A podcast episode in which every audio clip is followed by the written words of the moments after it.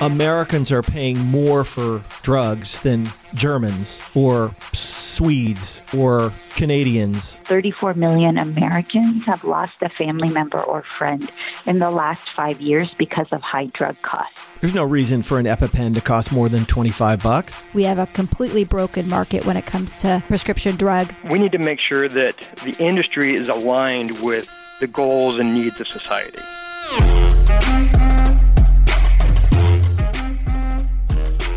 From the offices of Civic Ventures in downtown Seattle, this is Pitchfork Economics with Nick Hanauer.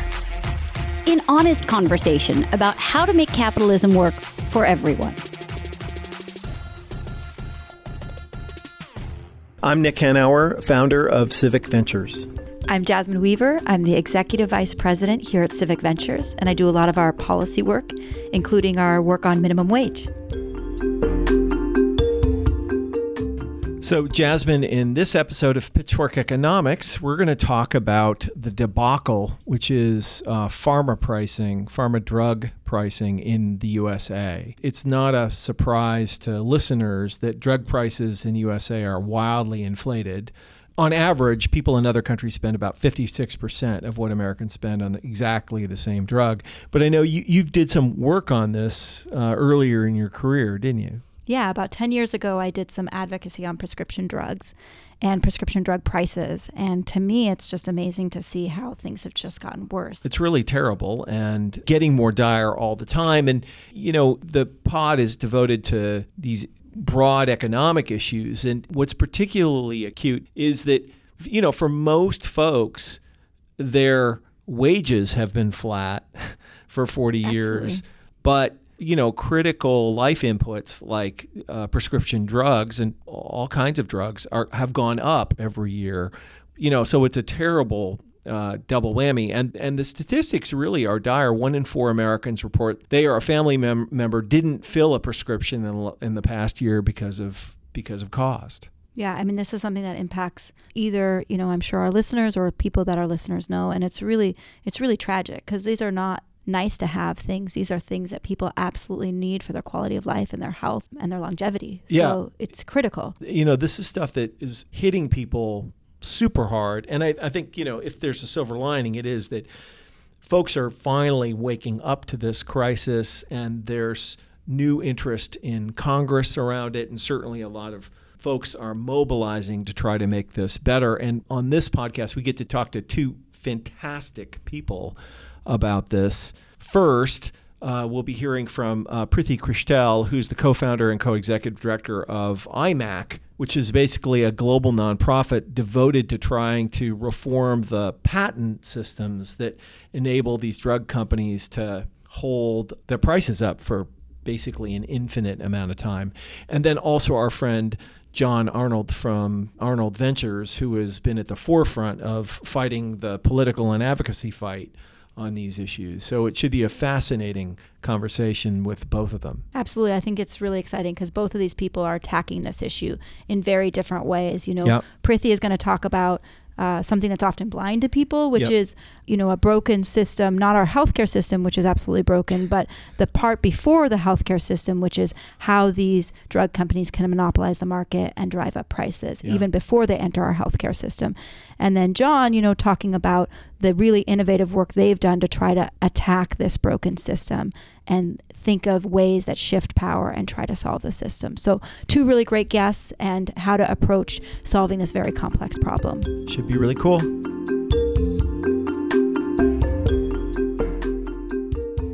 Uh, my name is Priti Krishtel. I'm the co-founder and co-executive director of an organization called I-MAK, the Initiative for Medicines Access and Knowledge. I-MAK was co-founded in 2006, and we work to fix the patent system because it's driving drug prices out of reach and costing human life. I'd be very interested in starting with you giving us kind of a lay of the land. Tell us what the problem is, particularly in the United States, and what problems generally are you trying to solve? So, when we launched our US program in 2016, we realized that there was very little information available to the public about medicine monopolies. We also call those patent walls. So last year we produced a report called Over Patented, Overpriced that investigated these patent walls on the t- top 12 best selling drugs in America. Now, these drugs have very high patent walls. And what I mean by that is that pharmaceutical companies, on average, had filed 125 patents for these drugs. So this Each allows companies. or total? To, so on average, some had many, many more, and some had less. Wow. That's right. So it, what happens is it allows companies to go from 20 years of monopoly protection, which is what the law allows, to nearly 40 years or even longer. And during Oh. that time, prices. Sorry, go Yeah, ahead. no, we're stunned. You, We're just you're stu- hearing yeah. people be stunned. Okay, keep going. So prices for these medicines. Now, these medicines we looked at, the 12 best-selling drugs in the country, have all been on the market for 15 years already. But now what we're seeing is prices have increased by an average of 68% since 2012. That's over seven times the rate of inflation. So that's the core of the problem. Mm-hmm. Unbelievable. And when these prices should be coming down as scale economies are achieved. That's right. So after a patent expires, we should have competition, right? And we're not getting the competition we need. So, typical best-selling drug has a hundred separate patents filed around it, and one of the outcomes that the drug maker is trying to produce is to lengthen the time of patent protection from the statutory 20 years to 40 years by continuing to lay on patents. That's right. Holy crap. I mean, that's astounding. Can you give us a little bit of a sense of what type of drugs are in these 12 drugs and how they might impact people? Because Yeah. I think it'd be helpful for our listeners to understand what kind of drugs we're talking about. Absolutely. There's drugs in the top 12 best-selling drugs in the country that are for diabetes, that are for rheumatoid arthritis, that are for breast cancer. Uh, they're really for a variety of conditions. One thing that we found really interesting, actually, when we were looking at the data, is that these drugs, by and large, disproportionately impact seniors. And so that's why we're hearing from seniors around the country that they're really struggling to be able to afford their medicines.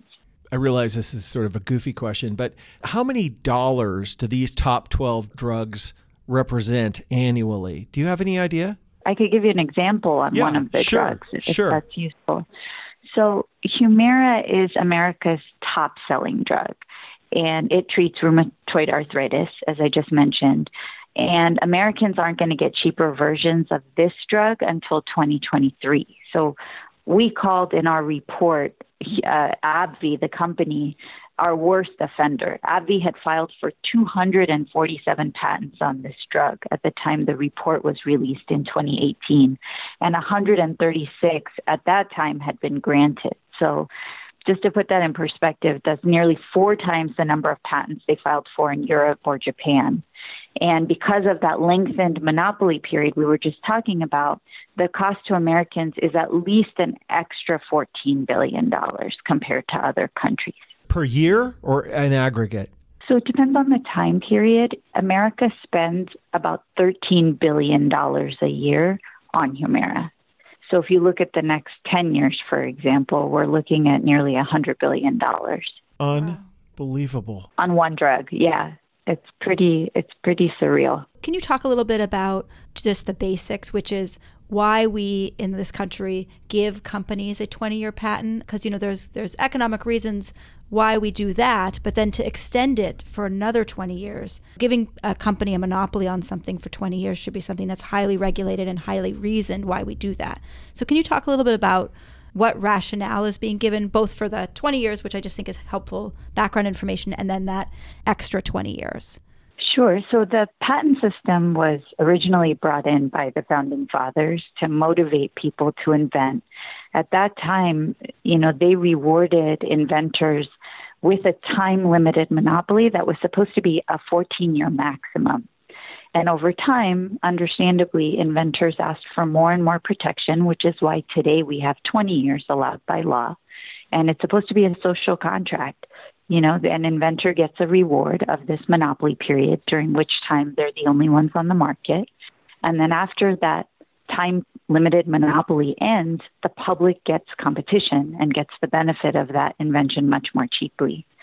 Over time, that's been eroded. That the lobbies have been very successful in either trying to lengthen the time period or asking for extra protections and exclusivities, or what we're seeing now is that there's a lot of legal innovation. It's innovation by the lawyers to figure out where are the loopholes in the system? How can we game the system and hold on to our monopolies as long as possible? And I think what's really positive right now is that legislators seem to be at the beginning of understanding what these games are and trying to figure out how to stop them. But it's going to take a lot of public pressure to actually get policies that stop this kind of gaming. And who are the winners and the losers? Who's benefiting from this and who's losing out? That's a great question. There's a reason that drug prices are top of mind going into the election this year. According to a recent Gallup West Health poll, 34 million Americans have lost a family member or friend in the last five years because of high drug costs. So, in that sense, every American is being affected, right? Because either your own health or the health of your family is costing you money or as taxpayers, this is costing us money because our public programs are spending money on these medicines. Our most vulnerable communities, those are who are incarcerated, women, senior citizens, these are the folks who are bearing the brunt of what's happening. So we are all losing in this moment. Who's winning are our biggest drug makers. This is really a war of attrition. You know, the more patents you file, the more you keep putting pressure on the patent office, the more patents you're being granted and you're lengthening your monopoly period and keeping your prices high. Our understanding is that this problem is the worst in the developed world in the United States of America. Is that true? I would say, based on our data, that is what we're seeing. You know, like I told you about Humira, we saw that in America, companies are filing almost four times the number of patents they're filing even in other developed countries like Europe or Japan. And so lengthening the monopoly period here is happening because our patent system here in America is allowing for more patent filing and more granted patents. We need to raise the bar and not hand out so many patents except for truly breakthrough inventions. And we need to amend the incentives. You know, right now, how the patent office runs, its bank account is directly tied to the number of patents it grants. It runs on the maintenance fees that it gets from granted patents. So we have to change that as well. Wow. In general, Americans are paying more for drugs than Germans or Swedes or Canadians or Australians, correct? That's right. In general, that's certainly true. Can you give us some examples? Sure. Uh, you know, that situation is very complicated because it relates to a lot of things, right? It relates to our healthcare system yeah. and how we think about paying for drugs. Specifically on the patent issue, I think that our overpatenting syndrome is supporting that system to keep drug prices high. One example is the breast cancer drug Herceptin. For one year course, Herceptin costs somewhere in the range of about $70,000. And that drug, which is sold by Roche and Genentech, had its first patents filed on it in 1985. Now, Roche was filing so many patent applications on it because it was trying to extend its monopoly until 2033 which would have given them about 48 years of complete and total market dominance. Now, luckily, that didn't happen. We now have two competitive products on the US market that are 15% cheaper, but more competitors would have meant that prices could have come down even more. What Roche did was they made settlements with a number of companies that delayed their entry, and then in turn, that delays a more competitive market. So we're seeing you know, a whole toolbox of tactics being used the overpatenting, the settlements with competitors, the launch of new combination products. How can that not be antitrust? Uh, like, how, how can that not? Yeah, no, it's a great question. This is a major issue we have in the States right now. You know, we need expanded authority for the FTC to be able to pursue this type of activity as antitrust activity. And unfortunately, the law is not set up that way right now. And that's going to have to be a core part of any reforms that we look for in the coming years. That's shocking to me. I mean, if another company decided to buy out its competitors and prevent it from providing, that would be antitrust. I mean, that would be well, you can't yeah, do it. Or you industry. don't have to buy them out. So, All you have to do is do a deal with them to say, yeah. don't enter the market so I can keep my prices high. It's amazing. Yeah, it's really interesting. Pay for delay is what it's called. It's come under a lot of scrutiny. What the hell? Um, as of late.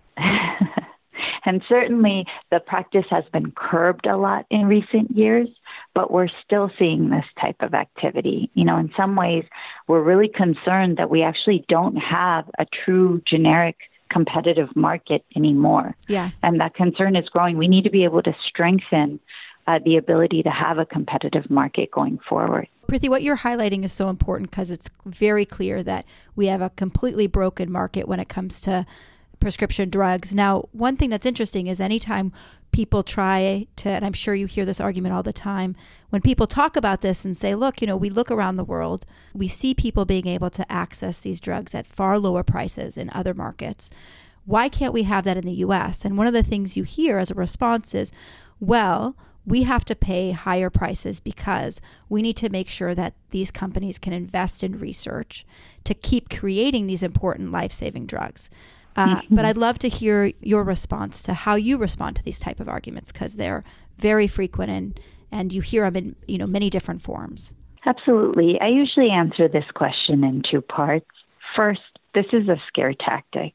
As of 2017, research showed that 89% of the industry's revenue is actually coming from older repurposed products. That means that only 11% of the industry's revenue is coming from newly launched products or products that were launched in the last five years. So our system is not right now incentivizing new research and development as much as it could be. The other thing I like to raise is that I think it's a really dangerous argument that is being advanced to frame this that other countries are getting drugs in such an affordable way, when in reality, over 2 billion people around the world live without access to medicines, and governments, including in developed countries and the emerging markets, are actually struggling to pay for treatment. So, drugs are being overpriced all around the world. It's just that here in America, we're paying even more. And so we're bearing the brunt of it more than most. That's a helpful framework. I, I appreciate that because that's not, you know, I don't always think about that. And I, th- I think we do frame it frequently as other people have access and we don't, and for the most part. And so thank you for clarifying that. It's a great point. So, uh, Priti, tell us what are the top five things we should change? like if you were dictator for a day, what would you do? It's really funny you asked the question that way because we just named the top five solutions that oh. we see as the most promising. We name them RAISE, R A I S E. so the first is that we think that we need to raise the bar. We just shouldn't be allowing hundreds of patents to be filed on a single medicine. So yeah, we need to nuts. reform the law and take care of that right away. The second, the letter A, is amend the incentives right now the system is skewed towards the granting of patents, like I mentioned.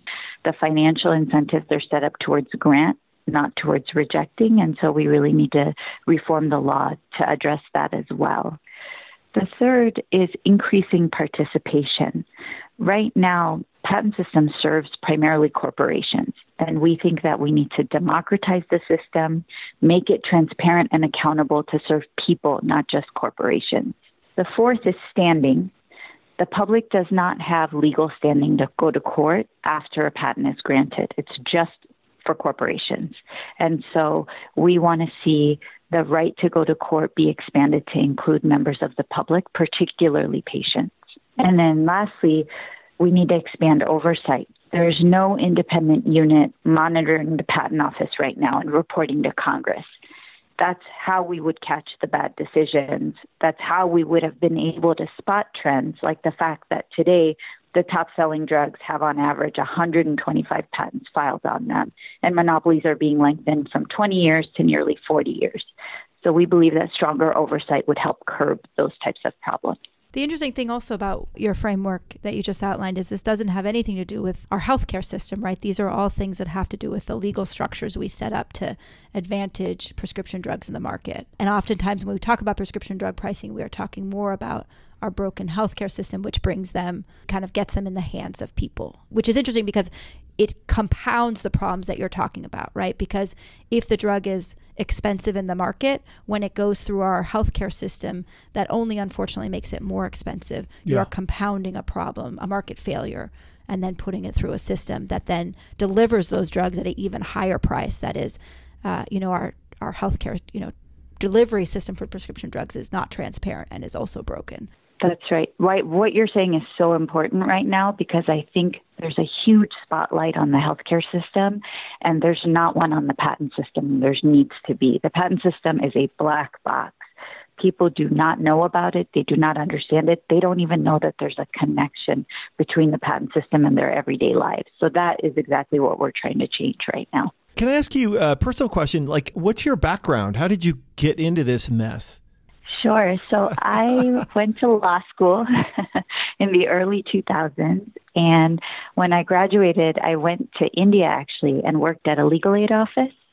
And most of my clients either had cancer or HIV or TB or other diseases, and they lived below the poverty line. And medicines were that existed were being priced out of reach. And so it was there that I really learned about the patent system and how it affects drug prices. And I dedicated the rest of my life to this work. And your organization operates globally? We do. We work globally, and in 2016, we were asked to launch a U.S. program to focus on the drug pricing issue here. So we maintain active litigation in many countries, but here in the U.S., we've shifted really from thinking about litigation to really focusing on these investigations and starting to educate more and more people to understand the system so people can become agents for change themselves. You know, in order to fix this, we're going to have to make some really profound policy changes.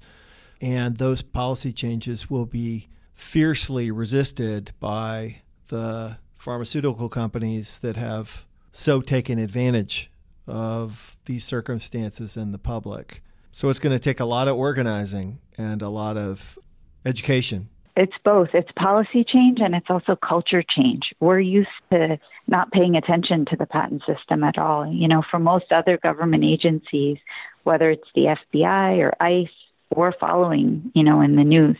Patent Office is responsible, according to their own website, I think for upwards of 38% of our GDP, and yet we know nothing about it. And so I think that shift is what's going to be most catalytic and needs to start happening now. And by the way, it's not just pharma that is uh, manipulating the patent system. It's taking place in the technology business and in all, all tons of other businesses where we've allowed, you know, our podcast is devoted to revealing the evils of neoliberalism, and all of these things are connected, giving corporations more power in the service of the idea that by doing so, everyone will benefit. Uh, you know that you know you find it everywhere, everywhere. That's right. You know, I know you've, you're early in your work here in the United States, but do you have any success stories that you'd like to end on, uh, either from the U.S. or from another country that you guys have been working in? You know, globally, we're most known for our impact litigation. So we first filed cases on unjust HIV drug patents in the early 2000s. And those cases were able to bring down the prices of medicines by up to 87%. On three drugs alone, we were able to save health systems half a billion dollars. Now that we're working here in the U.S., we are seeing the early successes of our investigations. Overpatented, overpriced went viral in 2018. You know, it had something like 6 million views, and we've seen Congress take it up in hearings. But the success we're really looking for now is the day when everyday Americans are going to know what's going on in the patent office and are going to be engaging. And so that's really the direction we're headed in and what we hope to achieve in the next five years. That's fantastic. Yeah, that's a great goal. So we always ask our guests this one question, which is, uh, why do you do this work? I do this work because I think that our children and grandchildren are going to feel the effects of the choices we make right now. Every time we go to the pharmacy, we're feeling the effects of the system. It is only going to grow by the time my son is grown up. And so uh, that's why I do this work. Well, thank you so much for uh, spending the time with us. This has been fascinating. And uh, good luck on your work. I hope it goes well. Thank you so much for having me. Yeah. Thank you. This is really, really super interesting. Thank you. Yeah, thank you for joining us. Appreciate it. Bye bye. Bye. So that was an amazing conversation. And in it, I think both you and I sort of audibly gasped around this fact of how the drug companies are manipulating the patent system to extend the length of the monopoly from 20 to 40 years or even longer. Uh, honestly, I had no idea. Oh, I, I agree 100%. I mean, the level like- of dysfunction in the market that came out in Oh that my conversation is amazing. It's so terrible. And, you know, I've been around some pretty awful and crafty people. I just had no idea that that was going on. It's really, that is super dispiriting. And, um, well, and the pay to keep people out of the market. Oh, my too. I mean, just the level of just, yeah. nefarious activities to try to ensure that people can have access to life changing drugs. at a reasonable price is just it is shocking. Well, now we're going to talk to our friend John Arnold. I hope what he tells us is not as upsetting.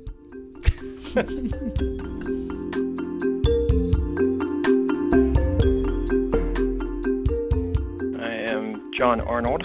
I'm a recovering member of the finance industry who now focuses full time on our philanthropic efforts.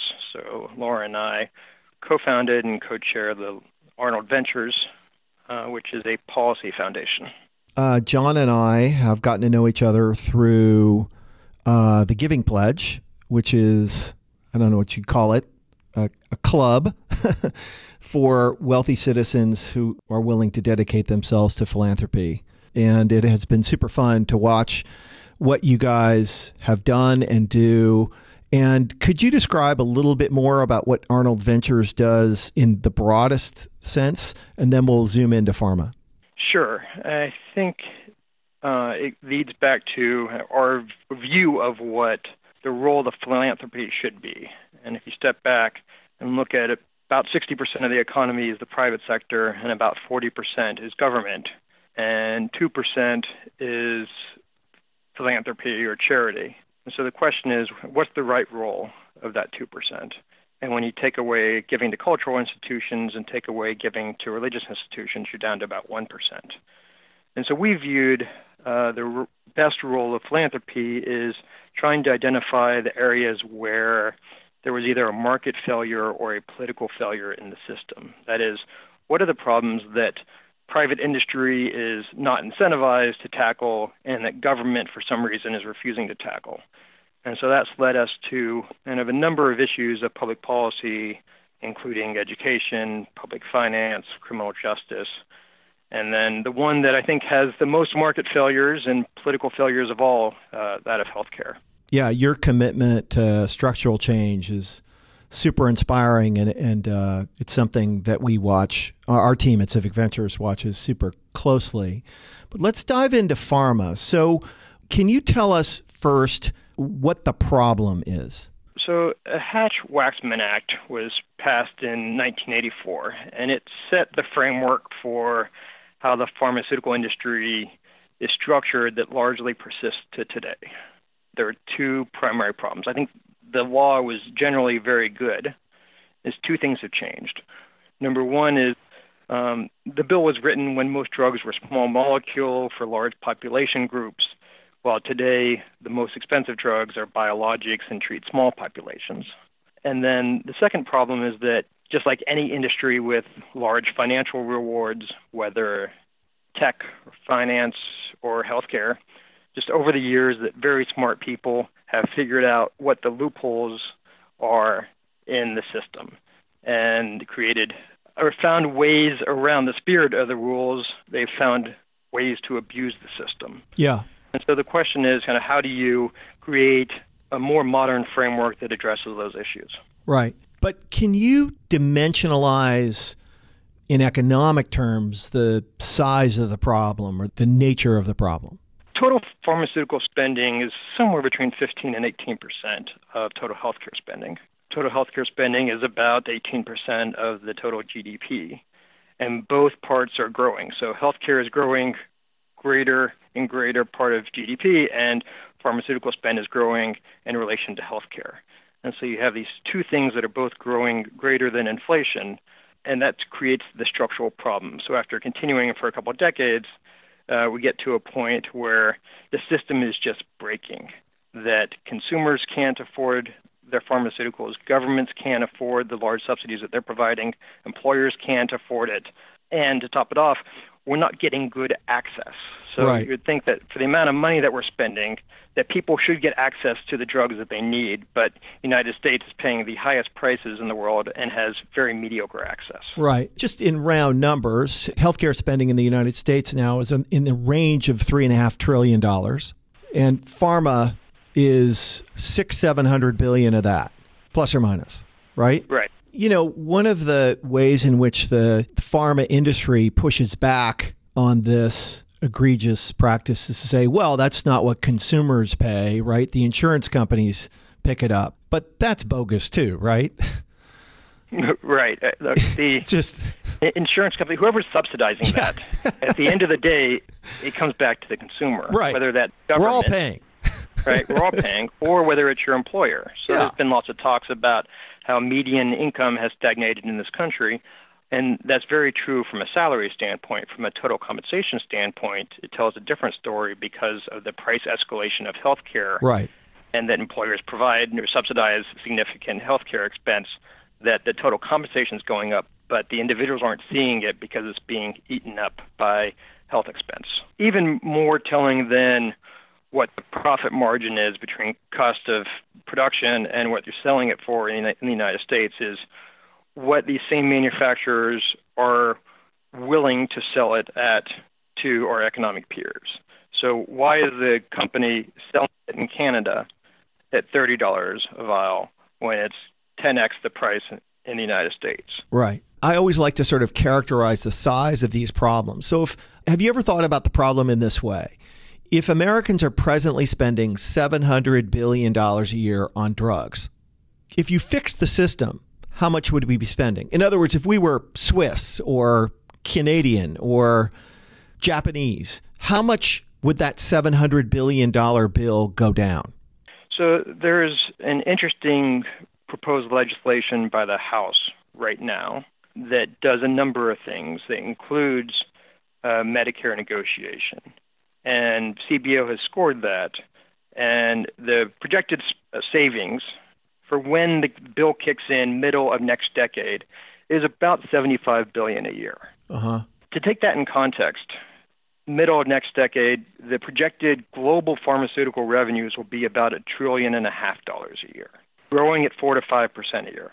So, you do that math, 1.5 trillion dollars growing at 75 billion a year. The House bill will be almost exactly the same of, as 1 year's price increase for the pharmaceutical industry. And that, just that, is being labeled by the industry as a, a radical bill that's going to destroy innovation and the incentives to innovate. And it's just a crazy argument. Yeah. Well, it's the classic, what we call trickle down argument. is it anything which constrains us will harm you, right? right? It's not that our profits will go down and our executive bonuses are go down will go down. That's not the problem. The problem is we will stop innovating and you'll all die. right. One of the most exciting or I'm not sure if you call it exciting, but certainly snazzy and enticing projects that you're working on is something called Civica RX. Can you tell us about that? One of the market failures in pharmaceuticals is that there are some drugs that are relatively low revenue drugs that once they go generic, it is no longer a regulated monopoly, but becomes more of a natural monopoly. That it really only makes sense for one producer to be making the drug. And if there is competition, the profit margins are so slight on the generic drug companies that oftentimes they'll either skimp on quality control or they will just stop making the pill because the production line is better producing something else. Right? So you'll have cases where uh, a drug goes generic, starts out with three manufacturers. Over time, you only end up with one manufacturer, and oftentimes that manufacturer is not very reliable because they have no incentive to invest in quality control. So once it's down to that one manufacturer, you can have monopolized pricing. That is, you can have these price spikes because there's no option, and it takes an investment and time for a competitor to re-enter the market. So for a period of time, there is only one provider, and again, that provider isn't producing the highest quality drugs, and so you sometimes have shortages based upon a manufacturing defect. So a group of hospital systems and three philanthropies got together and decided that the way around this problem, this market failure, was to create a nonprofit generic drug company. Now, to date, the focus has solely been on Part B, or the drugs that are infused at the hospital. So, not drugs that you buy at the pharmacy, but the hospital infused drugs. Again, because the founding partners were a number of hospital systems.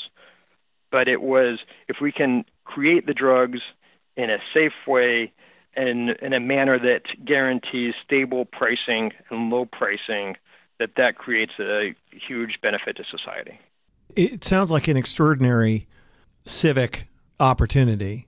Can you give us a perspective on what the price differences would be between what Civica RX could deliver for a particular thing versus what people are forced to pay in the existing pharma market? Sure. So the effort is relatively new. We just mm-hmm. released our first drugs uh, this year, and the highest priority to date has been drugs where the production pipeline has had a long history of being tainted. So oftentimes these drugs end up on shortages, and a doctor will order a drug, find out that the hospital or their uh, distributor doesn't have access to the drug and has to use something else. And so, even with that, with the priority being on drugs that are in shortages rather than drugs that have had price spikes, you know, there are some drugs where we're able to go in at 20, 25% of current market price. Wow, that's fantastic. But does the ambition of the effort include things like insulin? Like, why not make insulin? Right. And sell um, it so, at three times cost of goods sold. yeah, so the, the right? regulatory framework for insulin is changing in the next two years, and the expectation is that we will have a price competitive generic insulin that's very similar to today's insulin that you buy branded um, within those two years. And it is a huge market, as you can imagine. So the private industry should be well incentivized to come in and make those prices come down. Mm-hmm. Yeah. So uh, the market failure on insulin is less clear um, than the market failure on some of the small revenue drugs. Okay. What has been the failure on insulin has been a policy failure, that the regulatory framework was not set up well to encourage or to even allow the generic insulins. And so that's why they've been delayed vis a vis insulin in other countries just being ambitious, John, there's no limit to the number of things an organization like this could take on. I mean, there's a massive incentive within the hospital industry, I would presume, to buy these drugs at good prices. But I think the private market, private industry, whenever it's competitive, generally leads to a good result. Yeah. And so, what's the role of philanthropy and of nonprofits if the private sector is behaving appropriately and is aligned with the interests of society.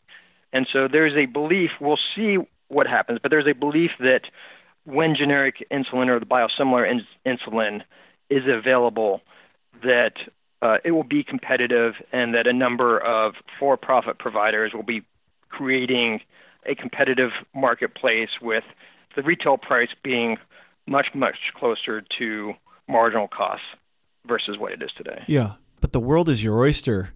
Like, I just can't think of a more fun project than to just sort of pick the top 100 selling products, figure out what the real marginal costs are, and just start whacking away. It's just such an exciting way to create positive change and, frankly, to animate a policy framework. I mean, that creates a lot of motivations to fix the policy framework. I've done a lot of policy change, and external pressure is the secret sauce. Right. Yeah. The rules and regulations of this industry need to be updated to the types of drugs that we use in 2019, not the drugs that we used in 1984. So, if John Arnold was benevolent dictator, this is a question we often ask our guests, what would he do? And therefore, by extension, what should the listeners of this podcast prefer and yearn for from a policy perspective? The, the policy solution, I think, has three components to it. Uh, the first component is we have to end the anti competitive behaviors that manufacturers engage in today. And this stems back from the, the spirit of the rules and the loopholes that have been found around those have now become so great that in many aspects, like EpiPen, like insulin, that they're not competitive even though they should be. So there's a whole kind of framework of solutions under that category of ending the anti competitive behaviors. Okay. The second broad category is we have to align the incentives of the industry and end the market distortions. So things like PBM behaviors, where they've been incentivized in many cases to choose the drug or procure the drug that has the highest rebate rather than the one that's the cheapest. Mm-hmm. Um, things like drug coupons, where you're trying to make it free for the patient to choose the more expensive drug. So it costs more for society, even though that there's a cheaper drug that's the has the exact same efficacy. Boy. Um, pay, paying doctors consulting fees to go use and prescribe your drug or co-opting the patient groups. So you know, that whole category of where are the market distortions. Yeah. And then third, and I think one that you can't get around is what's the right price? That what's the launch price and how much should price inflation be? So this question about how do you price a drug that's been granted a regulated monopoly by the government, the U.S. taxpayer has subsidized the creation of, where third parties subsidize most, if not all, of the purchase price, and that is important to human vitality. What's the right price in that circumstance? So, if you think about the utility sector with water, you know, it meets many of those criteria, right? It's not a regulated monopoly; it's a natural monopoly, but there's strong price regulation. And in America, this is counter to how our economic peers have dealt with the problem. But in America, we've been kind of unwilling to put any real price regulation on what the right price of drugs while they're under the exclusivity period should be. Right. Would you personally be an advocate for that kind of price regulation? There's a concept of value based pricing uh-huh. where you look at what's the value of a drug, and it's typically calculated by what's the quality, Q A L Y, quality adjusted life years. Yeah. So by taking the drug, how much does it improve life versus what's the cost of it? Other countries have all faced this same problem as to how do you price a drug that's a monopoly and that is important to human vitality. And they've more or less all ended up with some type of system that has a value based pricing mechanism. Okay. And that is a drug that improves quality of life by X has a maximum price of Y. And largely, the drug companies all abide by that. They all make money. They all have the incentives in the system to do so.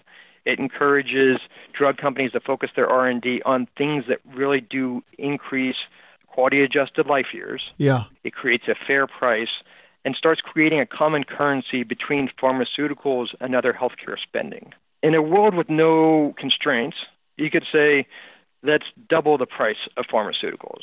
That way, we create even more incentive for innovation. Yeah, right. But we don't live in a world with no constraints. We live in a world with very real constraints. The, the first is that there's a very real relationship between the price and access.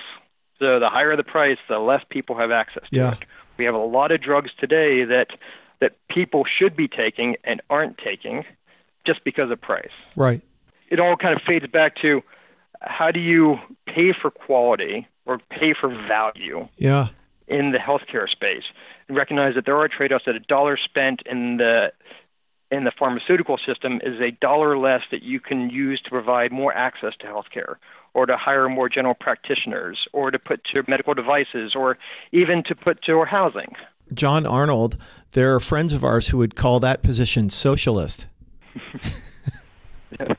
Uh, I strongly disagree. And I think if you look at I do, I do too. but- so if you look at the House, the Senate, and the White House today, Yeah. right, where you've seen um, different proposals emerge from from all three places, and the House bill, which the industry is running around using the words Pelosi and extremist in every sentence that they have to describe it. If you look really into the details of that bill, it's largely it has two, two components to it. One, it's it mirrors the issues in the Senate finance bill that was passed with bipartisan um, consensus that really gets at this anti-competitive behavior and aligning incentives. And then it combines a feature that the White House that Trump speaks about, which is setting a reference price. That is, what is Europe and our other economic peers paying for a drug? right. and that we should be paying some Similar. uh, price that's Yeah. based on Yeah. that, Yeah. right? And the House bill combines those two things, and the industry goes crazy and says it's Yeah. an extremist bill. That's right. A big get it. government attack on freedom. A job killing Right. big government attack on freedom. I'm a huge defender of private industry when there aren't externalities and when it's competitive. Yeah. Um, But- I'm with you. We have Yeah. the product here, by its nature, we're granting a regulated monopoly on the product. So you you must have some type of price regulation on it. Countervailing we also power. we, we don't allow the payers to say no. Right? Medicare is not allowed to say no Correct. if a doctor prescribes it. Even the private uh, insurers aren't allowed to say no. So you know the whole notion of a demand curve um, Doesn't exist. you know, largely doesn't exist. Yeah. Right. Right. Exactly. And so, h- how do you price that? How does the free market work? If we want to have free market principles, then we need a free market. But there's no free market on this. in healthcare. Right. John, this has been absolutely fascinating. I want to finish with a question we ask every guest, which is why do you do this work? At its core, our mission through our philanthropic work is to maximize opportunity and to minimize injustice. And with pharmaceutical pricing, we saw the system that was being abused not meeting the needs of society. And Laura and I are in this unique position where we have the resources, the time, and the interests to work on this problem. And so we're, we're proud to try to create a system that benefits society and serves the interests of everyday Americans better. I love it. Do you need any more money for your Civica RX? Uh, we, we always need money.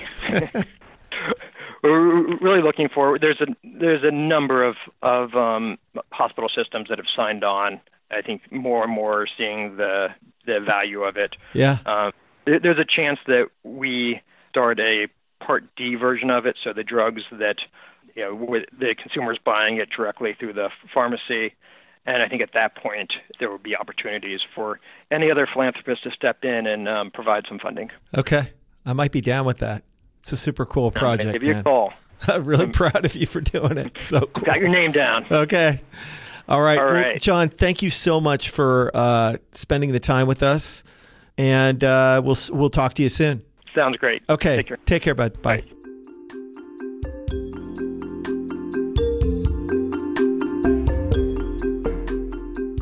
So, Jasmine, those were fascinating conversations. And yikes, I learned a lot. Absolutely. I mean, they, they were great conversations. I mean, it's no wonder that 80% of people think that, you know, drug prices are way too high and want Congress to act. Right. And you know, it, it's it's a complicated problem, but it is just one of those perfect instantiations of how neoliberalism and the neoliberal perspective and the policy agenda that followed from it ended up benefiting a few people at the top and harming almost everyone else. And all the same tricks were used here as they are in other domains from you know the classic trickle down thing the pharma uses which is well if anything you do to regulate our ability to gouge consumers will harm the very people we intend to help, right? Absolutely. That, yeah, that well, Absolutely. then we won't be able to invent drugs anymore and you'll all die. But right? importantly, we will rig the rules to benefit us Yes. while telling you that you shouldn't regulate anything Yes, else. which sounds a lot like if you raise wages, it'll kill jobs, right? Like it's always the same. I mean, if there's anything that, uh, useful that we can do in this podcast, it's to inoculate our listeners against those claims. That when you hear that nonsense, you automatically know that they're lying. Absolutely. And uh, I'm not sure if I should be happy or sad about the stuff that we learned today, but for sure it's stuff that people should know because it's going to be a long fight to get it all straightened out. Absolutely. And I think these interviews help people understand who's benefiting Yeah. from this broken system, who's being harmed, and a little bit about what you can do about it. Yep. Pitchfork Economics is produced by Civic Ventures. The magic happens in Seattle in partnership with the Young Turks Network. If you like the show, make sure to subscribe, rate, and review us wherever you get your podcasts. Find us on Twitter and Facebook at Civic Action and Nick Hanauer. Follow our writing on Medium at Civic Skunkworks and peek behind the podcast scenes on Instagram at Pitchfork Economics. As always, from our team at Civic Ventures, thanks for listening. See you next week.